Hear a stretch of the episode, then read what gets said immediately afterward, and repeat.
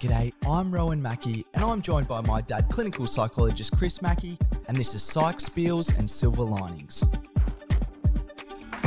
G'day, Dad. How you going today? Good, thanks, Rowan. Good to be with you again. And how are you? I'm going well. I'm yeah, enjoyed last week's episode, and I'm very much looking forward to today's episode, Dad, because this is something that obviously is going to be relevant to relationships and everything that we spoke about to do with last week's podcast.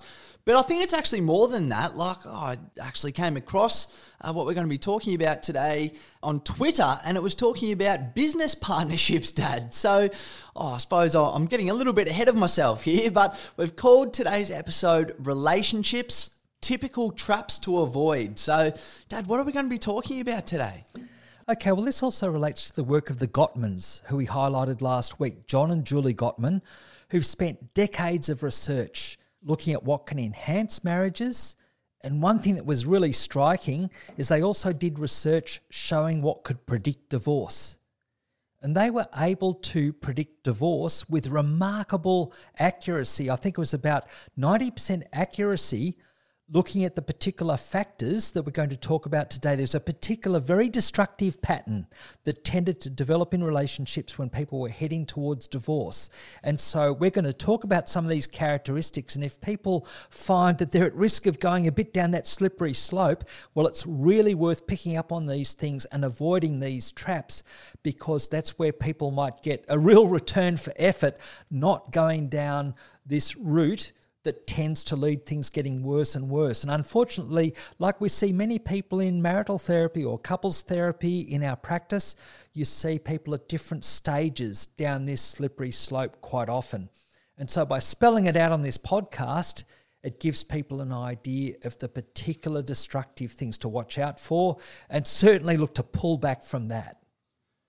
And it's one of those things, like I suppose, like so many aspects of psychology, Dad, where I think if you do develop an awareness about some of this sort of stuff, you can't help but change your behavior in a way. Like I remember hearing that about, you know, that 90% accuracy at predicting divorce in about 15 minutes with couples. I think, like, that's a bit scary in some ways to know that there are maybe behaviors that, you know, we could potentially be exhibiting within a relationship that are just so destructive to the point where it's just a matter of time before the relationship ends. But I think once you do look at some of the aspects that we're going to be talking about today, it's something that you probably do recognize a little bit more in terms of, you know, you probably try and stay away from these behaviors a little bit, Dad, but I think there are times maybe where you do get into these traps in a certain way with your behavior, not necessarily in a relationship at all times, but even, you know, say other people that you come across. You can understand how, I suppose, people can fall into these traps, but I, think having an awareness of what they can be is maybe the first step to avoiding them.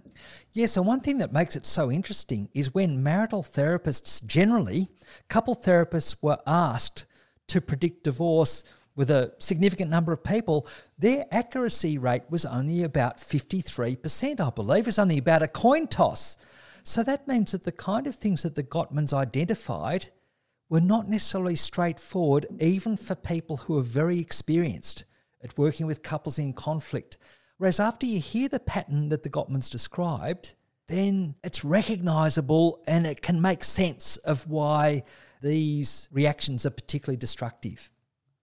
And it's something we spoke a, a, little bit about last week on the podcast, Dad, but I really like this sentiment from the Gottmans that love is a verb, not a noun, in terms of, you know, it's something that we've got to be active about and we've got to work on a little bit. It's not as if it's just something, you know, passive that we either have or we don't have. And, you know, if we do have it at one stage, that means it's always going to be there and we can take it for granted in that sense. But oh, I suppose some of what we're going to be talking about today is maybe the practicalities of what we can do in an active sense in terms of maybe if we recognize some of these things within ourselves we can go okay maybe i need to you know look within a little bit here and and maybe look at how i can change that behavior a little bit. Or even within our partner if we recognize some of these behaviors we can have that conversation and sort of say you know i'm feeling a little bit uneasy about the way that this went Yes, and when we talk about the traps and the problems today, it's worth doing so against that recognition of the things that really enhance a relationship. So, again, we can refer back to our last week's episode about ways of enhancing couple relationships. But one of the main things about it is that a positive relationship, a healthy relationship, will be based on a deep friendship. And the other thing that we might not have highlighted last week is with positive relationships, there are a lot more positive messages and gestures given out than negative reactions of a ratio not even just about three to one. In positive psychology, we talk about having an optimistic outlook or a favorable outlook or a mentally healthy approach is going to be having about three positive thoughts or gestures, messages to negative. But in intimate relationships, it can even be about five to one. Five positive to one negative. Now, that's a lot of positive messages potentially, especially if people are in a bit of a pattern of some kind of negative reactions or a criticism or a sarcastic quip or otherwise an ignoring gesture. There are different ways that people can express positivity or negativity, but let's start with that as a rule of thumb five positive to one negative. That's a whole lot of positive messages it's worth generating and positive gestures. And that's where our podcast last week talked about how the Gottmans described ways of turning toward one's partner rather than away, showing admiration, showing fondness and admiration, expressing affection for each other. It was part of what they described as a positive sentiment override. Now, if people are doing those kind of things that we highlighted last week, they're less likely to lapse into these patterns that we described this week, the traps. And I suppose the other thing that oh, really stands out for me there too is that, you know, I imagine at times that potentially if you're having a little bit of conflict, something like, say, five positive comments to one negative comment, that can feel, you know, maybe a little bit, a little bit away at times in terms of, you know, maybe you've been having a couple of negative comments in a row, and that's a whole lot of positive comments that you've then got to have, you know, one after the other to, I suppose, get the kilter back that way. But I suppose what last week's podcast highlighted to me about that is, you know, it's not as if you necessarily need to think, all right, how am I going to, for example, get 100 positive comments so then I allow myself, you know, five negative comments or whatever it is? Like, it seems to me that having that emphasis on sort of like building up almost the positive interactions, sort of creating that kind of positive chain reaction I suppose over time, almost it seems the five to one positive to negative comments can take care of itself in the sense that it becomes a lot easier if we are being active about these almost micro actions that we can take to affirm and validate the other person.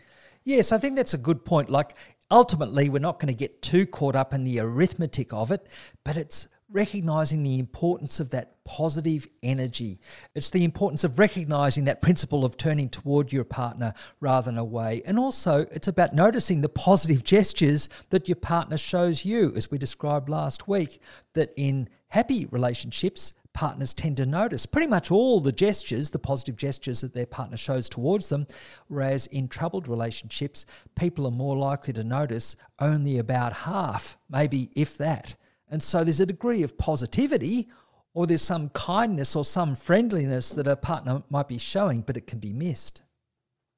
Well, I think that leads us nicely, Dad, because I wonder if, you know, missing 50% of the validating actions that your partner makes, that could potentially be, say, one factor that could predict divorce. But I wonder what some of those other factors that the Gottman spoke about are because, like 90% accuracy within 15 minutes, like, oh, you know, Dad, I, I follow sport and I love sport. I reckon I'd have 90% accuracy knowing which team's going to win in the first 15 minutes of a match. Like, that's, that's incredible identification in any sense, I think. Yes, and one of the things I think that's most fascinating about this is one of these factors would only have been identified by an engineer. John Gottman was a former engineer, and there are a few engineers who've done brilliant things in psychology, and he certainly stands out as one of them.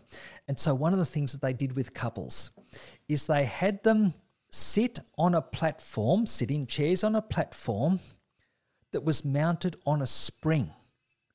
So it was like a moving platform or could move if people themselves were to move. And they asked the couples to discuss a hot topic.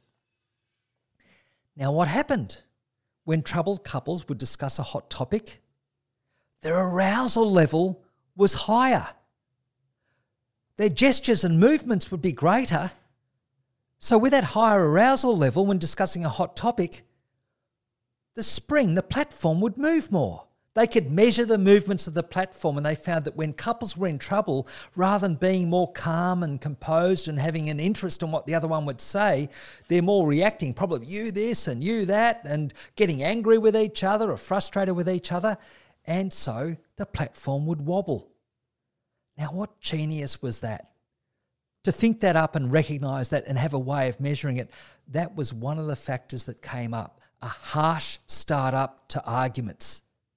So the arousal was the harsh startup. When they started to talk about a hot topic, very quickly it would escalate and get out of hand. Well, that's a fascinating experiment that John Gottman did create there. But I suppose what stands out to me about that is like being on that platform, it's probably going to be a subconscious reaction in a way that we're going to have in that situation. It's not as if we're going to think, oh, right now I'm going to get really angry to forcefully put my point across a little bit more.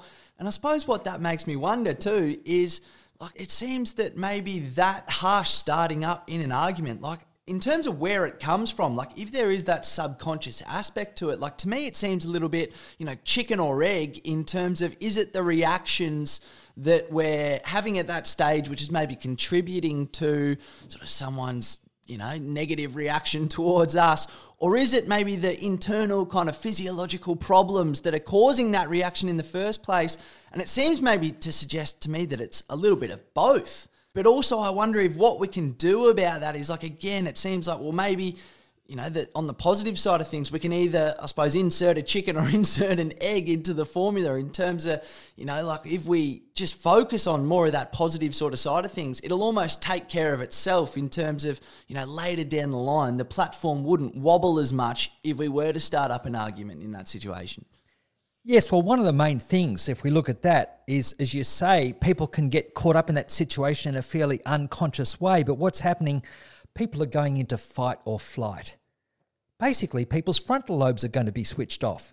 Because just like an animal in a situation of threat, then people are going to be in that fight and flight mode. And another characteristic about that is one partner or the other might well become quite flooded. Flooded is this notion of being overwhelmed by emotion and stuck. That might also be where, well, we could say someone might freeze, fight, flight, and freeze, common reactions to threat. And one of the sad things about this is people are more likely to respond to this sense of threat because they do care about how their intimate partner reacts towards them. It can be a twisted way that people suffer more distress because they do care about their partner, even though their partner might think, oh, they're not listening to me, they don't care. And that's one of the things, again, the importance of remembering that foundation of having a deep friendship as a basis for a relationship. So people notice the reactions that their partner's having, and so they might be more likely to help that settle down in some way because there will be no good that comes from that situation continuing in fight and flight or fight, flight, and freeze. And so you know more about this than me, but you know, you talk about say 90% accuracy within 15 minutes in terms of the divorce rate. Like I believe in terms of the outcome of the argument, it was like was it 96% within 3 minutes that they could predict the outcome of that argument. So it seems to suggest that maybe you know, if, if you come beyond three minutes, it's maybe a bit of a fruitless exercise. Yes, that's the idea. Just as you say, if an argument is not resolved in three minutes or it's continuing on with heated conflict, as you say, 96% of the time, it will not be resolved. So if you're arguing for three minutes and getting nowhere, cut your losses. That is one of the main findings from the Gottman's research about this. It will tend to get nowhere. You're absolutely up against the odds. If it goes for three minutes, cut your losses. Allow one's partner to leave the room. Just quieten down. Just do something to disrupt that situation. Don't keep on going because what will tend to happen is the other patterns that are part of that 90% prediction, that accuracy, the other kind of patterns of behavior will tend to evolve and occur in the sequence that I'll describe shortly. Well, what are those other patterns, Dad? Let's get into them now because, as you say, like this is, I suppose, maybe what traps we can fall into, or at least are more likely to fall into. Maybe once we do go beyond that three minute mark of having an argument where we're not necessarily getting to the bottom of anything, we're just sort of maybe arguing for the sake of arguing. And I believe that there was something that the Gottmans came up with called the Four Horsemen. So, what are the four horsemen of a relationship? Okay, so of course, referring to the four horsemen of the apocalypse, this is where things turn out pretty bad. And so, there were two that would tend to start off that would go together criticism and defensiveness. Now, it might be more commonly one partner criticizing and the other defending but it could also be turning around the other way, but a pattern of criticism and defensiveness. Now, just imagine if this builds up as a common pattern. Just imagine people are not nurturing their relationship, not nurturing and encouraging their fondness and admiration, responding to others' bids for attention, things that we talked about last week. Just say there's this pattern of sarcastic quips or just a little bit of a negative gesture or ignoring one's partner, or just being overly defensive and responding if a partner asks you what otherwise might have been a neutral question. Now, this can build up to be quite a pattern. Now, imagine if that's happening a fair bit, and if you're looking generally in healthy relationships to have a lot of positive messages to one negative, and at least about three to one, well, we can see how things are going to go downhill pretty quickly. So that's where it tends to start. More common criticizing and more common defending. And so the way that I almost think about that is, you know, for example, when criticism comes up as a, a response, it's almost like when someone has an issue or if they have something that they want to discuss with you, and then you almost put it back on them as a person rather than just responding to the actual kind of issue or behavior that they want to raise. So it might, so for example, if we look at a say reasonable request, it might be something like, oh, can you say take the bins out? Might be a, a common one that you come across. And then so instead of, you know, making the request, oh, can you take the bins out? I suppose a criticism might be something like, why didn't you take the bins out? You know, you know it's always your job to take the bins out, and you're always, you know, being slack with the bins, and you know, basically you're a failure at a broader level at taking the bins out than just failing to sort of do it in, in this situation. And then defensiveness could be, for example, when they turn it back on the other person in a way. So you know, the person comes in and says, you know, can you take the bins out? And the other person might respond, you know how busy I've been this week, and you know that I'm, you know, not in a position to take the bins out. I've been working so hard all day, and you know, basically, how dare you, you know, put that request onto me in this situation? Like, it seems like the defensiveness is almost like turning it back on someone else, and then the criticism is almost like just going to like a way deeper, more personal level. Yes, and so it becomes a bit like a dance. Each partner might think, oh, the other one's being mean to me or the other one's being unfair. And sometimes just losing sight how there's this repeated pattern that each partner is getting into in terms of part of an interaction that can become a habit. And the key thing that the Gottmans were highlighting is when that habit becomes fairly stuck, that criticism and defensiveness, that is part of that slippery slope that tends to lead to then a couple of other characteristics. Well, what are those other characteristics then? Because yeah, what there were a couple more horsemen of the relationship apocalypse. What were they? Okay, one thing then is it tends to evolve into stonewalling. So rather than just being defensive, one partner might be more shut down or shutting out the other not so prepared to engage in discussions, not so prepared to engage in dialogue. So it's more difficult to generate even positive communication. And that's going to be more likely if there's been a pattern of criticism and defending, and one person is feeling flooded, say maybe defending and feeling flooded with emotion, and then looking to numb that down or shut that down more and just think, look, I'm out of here, I'm checking out of here. And so stonewalling is like a kind of avoidance, a disengagement. But then it makes more difficult for each partner to develop some kind of positive connection, and that intimacy and the trust tends to erode.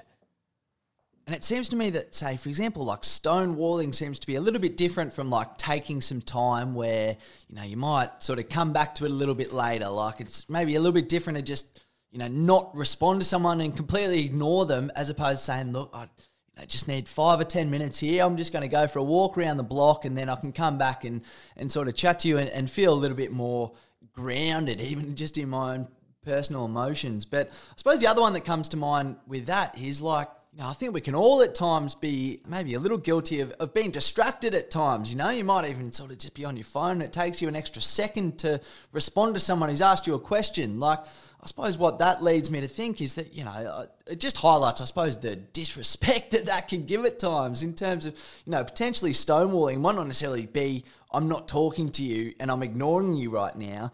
But even, you know, say just being on your phone or sort of not being as committed in a particular situation, like it seems that there can be degrees of stonewalling in terms of there can be degrees to which you don't want to communicate. It's not as if you're just going to completely ignore someone at all times, but there can be that element of, you know, I'm, I'm just not dealing with you right now, however that's going to come across. Yes, and so what you're describing there is the importance of recognizing and responding to one's partner's bids for attention earlier on. Like that's the thing when a relationship is healthy and when people are relating well to each other, but they're also nurturing their relationship by responding to each other, noticing their partner's interest in connecting with them and appreciating that and feeling grateful for that because that shows the caring and the interest and love that's there. That's the importance of responding to these things when our relationships are healthy. Because as we're talking about now, we're talking about patterns down the track when often people have allowed those reactions or habits to slip, not being as responsive to each other. And that's when these things tend to lead. So, again, criticism, defensiveness, then stonewalling, and then what that can evolve to is contempt. Now, when the Gottmans recognized the signs of contempt and identified that, and especially if they were repeated or more frequent, that was particularly the reaction that would help predict divorce in combination with these other kind of factors, but particularly contempt. Now, what might that be? That might be eye rolling, it might be sneering, it might be name calling. Certainly, it could be more frequently in terms of a kind of sarcasm, which often reflects contempt. It could be hostile humour. The person might think, oh, look, I was just joking but really it was a degree of hostility behind it. So it's these rejecting kind of messages.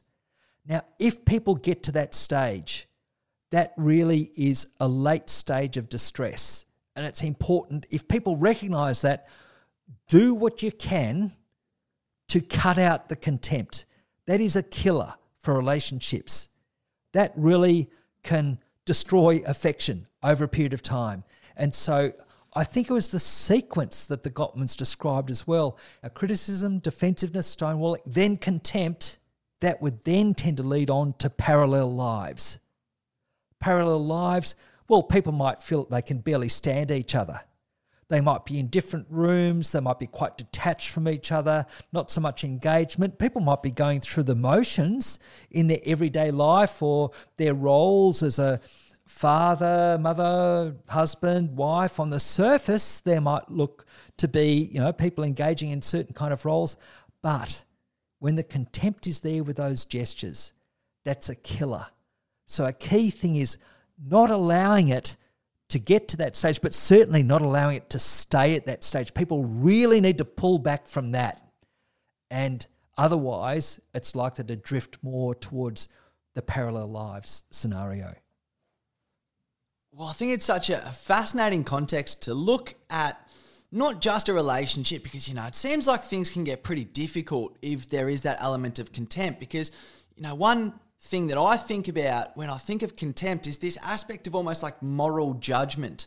Like it seems to me that, you know, if we look at, say, the other three horsemen, you know, potentially they're about, say, building up a narrative about, say, the other person in terms of, you know, this person isn't validating me, so I'm going to be proactive about it and, you know, get on the front foot and not validate them, sort of thing. But this idea of contempt, it's almost like when that's gotten so far that now there's an element of almost looking down on the other person. And I think that way you describe that in terms of like parallel lives, like that's such an interesting way of describing it. Like the way that you spoke about that there, like to me, what it suggests is, you know, if we get to the stage where we're living a parallel life with someone, in some ways we're incentivized to look down on them Because if we were, you know, previously connected in a way that, you know, we felt really integrated with them as a person and now we've split, well, the two kind of options are to kind of go, well, it's, you know, it's them that, you know, grew apart from me and there's certain aspects that I no longer want to associate with, or it's me and I've changed. And even though that was something that I you know used to love and was hugely a part of myself, I've actually gone to a different place than that now, and that can lead to a whole lot of you know confusion into you know who, who am I and all this sort of stuff. Like it just seems to me that it would be so much easier to look upon someone with contempt if you had developed these kind of negative narratives about the relationship and who you are in the relationship and how they see you. Uh, yeah, it just seems that it's an interesting way to look at it in terms I think if you look down on someone, if you get to that stage, yeah, it's very hard to come back from. But to me, that's a central part of contempt, that looking down. Yes, and really not appreciating one's partner as an other. And like you're saying, that judgment, that negative judgment, being a part of it. And one of the things about this, of course, is a whole lot of this is quite unconscious the way it evolves. It can be bit by bit. And at first, it can be people being a little bit inattentive to each other. It can be people getting caught up in other kind of demands. It could be people being overly preoccupied with other kind of concerns, and in whatever way, not noticing their partner, not nurturing their relationship. And so that's one of the things of calling out this pattern as the Gottmans have done. And I see this very often in troubled couple relationships. You see things have got to a certain kind of stage. And the helpful thing is when people can be conscious about these kind of difficulties and these traps, as we've described them, coming up, because the first point is prevention, of course. But once these patterns have started to be established in some way, it's looking actively at pulling back from that. And I can mention a couple of examples later on where that's come up in therapy situations, but it's being consciously aware of these patterns. Well, I wonder how it does play out, like in a practical sense, because I suppose, like on a, a broad surface level, you know, if we love someone, you know, we might have, say, children with someone, we might be married for a number of years. Like, on the surface level, of course, we're going to broadly be loving of them and caring of them. And that's, you know, potentially why we're getting so worked up in some situations. So, how does it play out where maybe some of these negative reactions become a little bit more surface level? Okay, well, I'll give one example of where it came up with a particular couple that just reminded me of a pattern with a number of other couples, but it was so stark in this particular situation.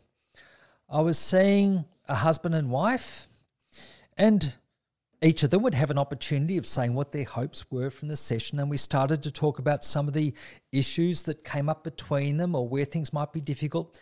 And what became very apparent is in the session itself, and right from the start, the husband would tend to make frequent critical comments after his wife had said something or just in between. Very often in the session, he'd just be saying these little critical kind of quips. Now, of course, this was happening so frequently at home, and this was a feature of what the wife was expressing at the time. And she was prepared to bring this up and she was prepared to engage in the conversation about this, which was a positive sign. She hadn't just checked out, if you like, she hadn't just disengaged. This hurt her clearly when he made these kind of common negative critical quips. And so I'll just mention because the pattern was so obvious and clear, and yet there are a number of other positive aspects about their relationship, they both showed that they were invested in it in certain ways. When it boiled down to it, a key thing early on was describing this pattern of the four horsemen to both the husband and the wife, but particularly directing that aspect to the husband. It had been even clear since they'd been there that day, the contact that we'd had, that he was making these frequent critical quips. Just emphasized to him basically, you need to zip it. When you get this sense or this impulse to say something critical, that is likely to be very destructive to your relationship. Nothing much is likely to come after that. Now, I often wouldn't highlight so much directly to one partner as I'm describing this situation. It's important for marital therapy to be a bit even handed, if you like, but it was so obvious this pattern just highlighted this fellow. If he kept on doing that, they would likely end up apart. It was hard to see how they would get around if he continued that. He needed to zip it.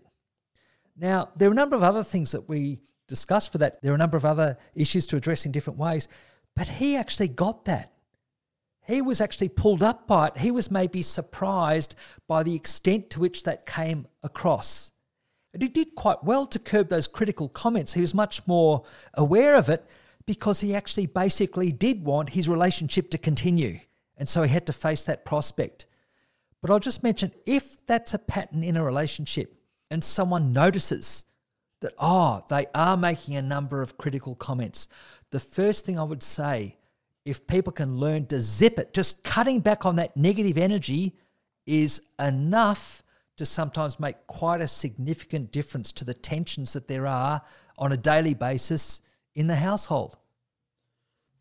So, what can people do then, Dad? Because you know, if people start to recognize some of these patterns, potentially they've been in place for a little while and potentially they're maybe even one or two stages down the line in terms of maybe that criticism and defensiveness developed and then some stonewalling came out of that and then eventually contempt. Like, what can people do if they recognize some of that within their own relationship? Look, I'd say the most important thing, and you certainly notice this with each couple that you see, it's to do with people really reflecting on how much they want the relationship to continue. Certainly, if it could be a more healthy relationship, how much do people want to put in that effort? How much do people have the preference? They would really wish their relationship to continue. What good things could come out of that? Now, part of that is remembering why they were in the relationship in the first place, but part of it is also reflecting on why they came to therapy, what their hopes were from that, or if people aren't in a therapy situation, just really reflecting on what's most important to them in a relationship? Would there be potential ways that they could cultivate that further? And I'd encourage people to think of what can they bring to a relationship? What kind of positive energy can they put into it? Now, if any partner in a relationship does the kind of things that the Gottmans would describe, looking at that positive connection with one's partner. That can include some things that they recommend, like even finding out something your partner is doing that day before they leave for the day, looking to connect up with your partner at the end of the day, kind words, positive gestures. If your partner asks you to do something, most of the time, uh, just saying yes and happily doing that. So just showing that interest in your partner, putting that positive energy in, that invites one's partner to do the same. But the thing that I notice again and again and again in couples relationships, how things go down the track, it depends on the direction that things are going in. Sometimes people might seem to have more mild difficulties, but the more that maybe you talk about things further, the more it seems evident that people have been drifting apart, and it might become clear that they already have really been launching at parallel pathways for some time, even though that might have been disguised or hidden in some ways. Or maybe people's arguments just tend to escalate further, or their signs of contempt seem to really persist or get worse. But you see other people other partners who might seem to have quite a troubled relationship where things improve, where they've thought about why they would prefer their relationship to continue, all things being equal, if it could be more positive relationship, where they're making an effort to cut back on criticism, where they're looking to spend more positive time with their partner in a particular kind of way. You see, sometimes people make an effort that shows that they really would prefer the relationship to continue. They might be remembering more why they might want to be in a relationship in the first place. And I'll give one example. Many years ago, I saw a couple who were virtually living parallel lives there was certainly a lot of distance between them. I'd say that one partner had largely checked out, or on the surface had, but I noticed one thing that stood out as they talked about their troubled relationship over many years, despite a very strong positive start to their relationship.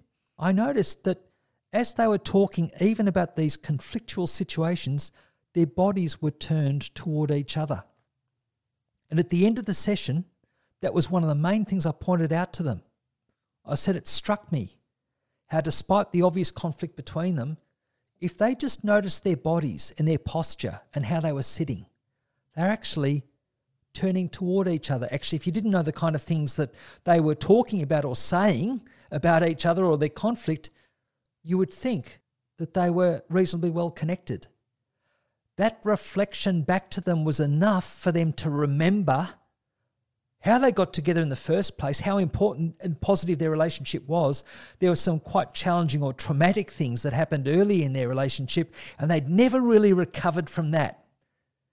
But in recognizing that they actually had that deeper desire to rekindle some of that earlier connection, they remembered that, and then they were able to make a lot of the efforts to build further closeness into their relationship. And they were quite happily married for quite a number of years afterwards until sadly one of them contracted a serious form of cancer. This was many years ago where there weren't such good treatments, but they lived very well together for many, many years. I knew a friend of theirs who often commented on how happy they'd seemed with each other despite having that conflict and distance between them for many years earlier. Oh, it shows that, uh, yeah, you, you certainly can overcome some of these difficulties, Dad. And I suppose it's a very interesting story, that idea of uh, when you just reflected that simple comment back to them and it sort of changed a lot for them. Like, I suppose one of the things I've sort of, you know, come to think about over the last couple of episodes is, you know, it seems to me with like intimate relationships, almost as much as anything in life, like they're open to paradigm shifts. You know, you can be in a situation and, you know, a week later, things can, you know, seem very, very different to how they were a week ago. And, and it seems to me that that's maybe in the negative aspect of things, you know, if something maybe comes between two people, of course, that's going to, you know, quite drastically change the nature of the relationship. But like that reflection of the positivity that those two people had to each other. Like it seems that you can have positive paradigm shifts as well. And, you know, maybe something like having a child, getting married. Like there are these kind of positive paradigm shifts that occur throughout life and maybe help us sort of reconnect in, in a bit more of a, a larger way than just say the gradual, say, build up of positive interaction sort of thing. So it seems to me that, yeah, like I think, you know, maybe the way that we speak about some of these things, talking about, say, the amount of marriages that end in divorce and all this sort of stuff, like we can maybe focus on the negative paradigm shifts and, you know, even stuff like if you were to write a TV show, you're not going to be looking at too many of the positive paradigm shifts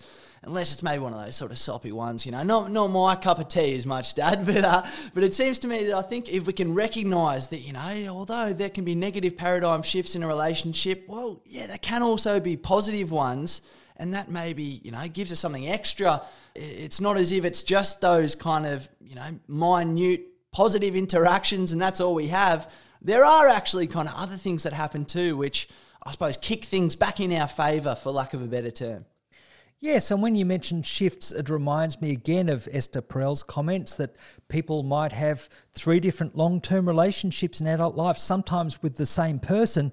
There's that inevitable shift in stages of a relationship.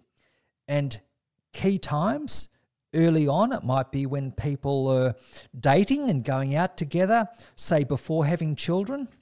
Then there's going to be that fundamental stage for many people of a relationship including raising children.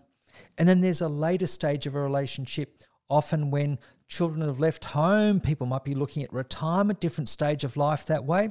One thing I'd like to highlight here is when people look at happiness, levels of happiness at different ages, people tend to have a lower level of happiness in the middle years, including the child rearing years. Now, on the surface, that might look like it's not such a positive thing for child rearing. However, that's often what adds enormous amount of meaning, purpose, and meaning to people's relationships. And that reminds me of one thing that the Gottmans described as well about the importance of having shared meaning. So, happiness is not always about having to be up all the time. For people's well being and healthy relationships, it also can be about for example, the shared meaning of raising children being part of that, making a home, making a life for yourselves as being more than just an individual person, so to speak. And then later on, what tends to happen is people's subjective happiness levels tend to increase again. In the later years, say 50s and 60s, if people have their physical health, and people tend to have more freedom in their leisure time then. But through these stages, people are also looking to adjust their roles, including within a relationship. So if people allow for that, because many people who have troubled relationships, sometimes there have been so many other demands or so many other roles that people have had, sometimes they haven't nurtured their relationship as much as they might. And again, I'll come back to one thing from the Dalai Lama. Remember, people asked him once, saying, What's the most important for their parent to prioritize? Their couple relationship or their nurturing and caring for their children? The Dalai Lama basically said, Look, both of these things are very important. And of course, it's very important to nurture your children. But also remember, it's the relationship that came first. I think that's a nice reminder, and sometimes it might take at least that bit of active effort, especially if people do small things on a daily and weekly basis. That's more important than thinking, oh, but we'll have a holiday together in three months' time and that'll make up for the time we haven't spent with each other. No, you need to nurture that, nurture your fondness and admiration on a daily basis. Oh, I think that's a, a, great point to finish on, Dad, and and thank you for chatting with me about all this today. I must admit, as a, a single bloke in my late twenties, I wasn't necessarily sure how much I'd have to add to all this, but uh, I think you've carried us well. And uh, and we'll also just mention as well, like we will have a, a break now for a, for a week or so, and um, you're heading away, aren't you? I know you are. Yeah, off to somewhere. I'm very jealous, and and yeah, basically, but when we do come back, we'll have an interview, I believe, and. And I don't, I don't, are we going to even say who that is, Dad, or are we just going to leave it with a little tease? Look, I think we can. We're going to be interviewing Lisa Bucksbaum, a friend of mine and a colleague who's very interested in synchronicity. And so Lisa has recently written a book, and we'll be talking about that. But Lisa is a colleague also involved in a project which is called the Coincidence Project. It's an international project of people who are interested in synchronicity authors and others who teach about synchronicity and how we can draw on it in our everyday lives. And Lisa is one of my favourite people that I've met through that interest. So I'm very much looking forward to that, Rowan. Well, so am I, Dad. It's going to be uh, yeah great to chat with Lisa. And Lisa's also, I believe, in America as well. So we're going global, Dad. We're, uh, we're, we've reached beyond the shores of Australia and it'll be great to chat with Lisa. But Thank you for chatting with me about all this today. I'll look forward to the next one. Look forward to it, Rowan.